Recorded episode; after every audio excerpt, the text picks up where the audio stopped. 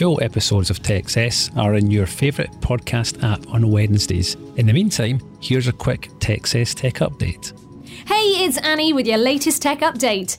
Many of us rely on Microsoft Teams to communicate and collaborate with our colleagues. It's a great way to share information quickly. But new research shows nearly half of employees frequently share confidential and sensitive files on Teams.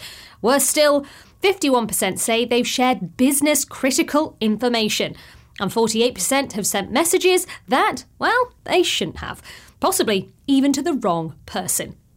Now, that's not a problem if you're only using secure work devices. But when your people use unsecured personal devices to send files, you could have a major security issue.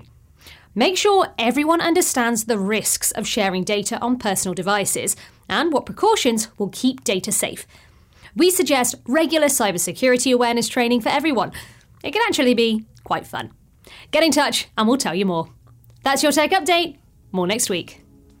And that was this week's Techcess Tech Update. To get all episodes of Techcess as they're released, click the follow button in your favourite podcast app.